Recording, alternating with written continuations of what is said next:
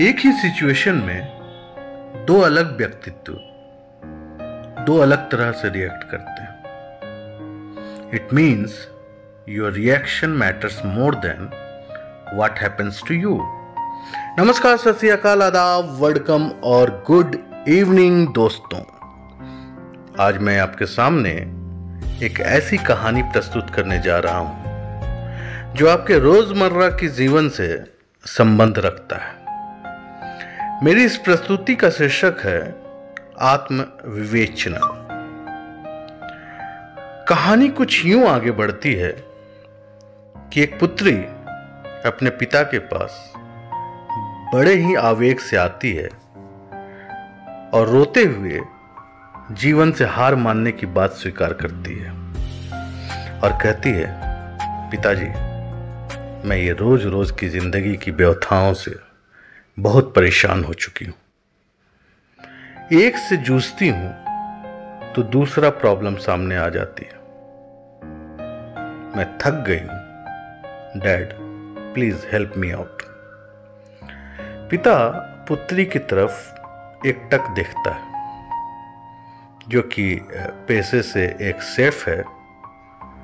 अपनी बेटी को किचन में अपने साथ आने को कहता है। और किचन में तीन बर्नर ऑन कर उस पर अलग अलग बर्तन चढ़ाता है। फिर तीनों में पानी डालकर, एक में आलू, दूसरे में अंडा और तीसरे में कॉफ़ी डालकर 20 मिनट तक पानी गर्म करता है। इस बीच लड़की बिना कुछ बोले अपने पिताजी के इस कार्य को देखती है। 20 मिनट बाद बर्नर ऑफ़ कर पिता, आलू को एक बर्तन में, अंडे को दूसरे बर्तन में और कॉफ़ी को कप में डालकर पुत्री को देता है और बोलता है कि वो उसे चेक करे। आलू उबलकर ढीला हो चुका था।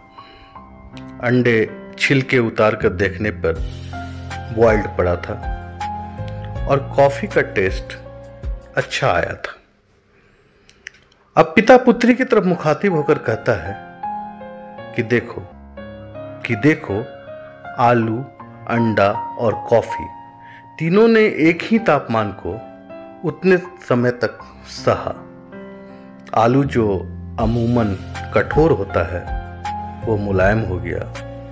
अंडा जो फ्रेगजाइल होता है, वो कठोर हो गया। और कॉफ़ी ने उस विषमता में अपना अरोमा छोड़ा, जो तुम्हारे चेहरे पर मुस्कान ले आया। अब तुम्हें खुद को समझाना है कि तुम क्या हो। अगर विषम परिस्थिति तुम्हारे सामने होती है तो तुम आलू या अंडे या कॉफ़ी की तरह तरह व्यवहार करोगे। ये तुम पर निर्भर करता है। कहानी काफ़ी व्यवहारिक और रोचक थी। हमने जीवन में भी काफ़ी विषमता देखी है और हर रोज इस, इन विषम परिस्थितियों का सामना करना पड़ता है। हमें इन परिस्थिति में स्थिति को छोड़कर भागना नहीं है, बल्कि उस विषम परिस्थिति को अपने अनुकूल बनाने का सतत प्रयास करना है। क्योंकि गिरते हैं सहसवार ही मैदान जंग में।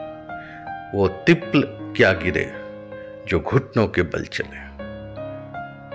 अच्छा अभी के लिए इतना ही।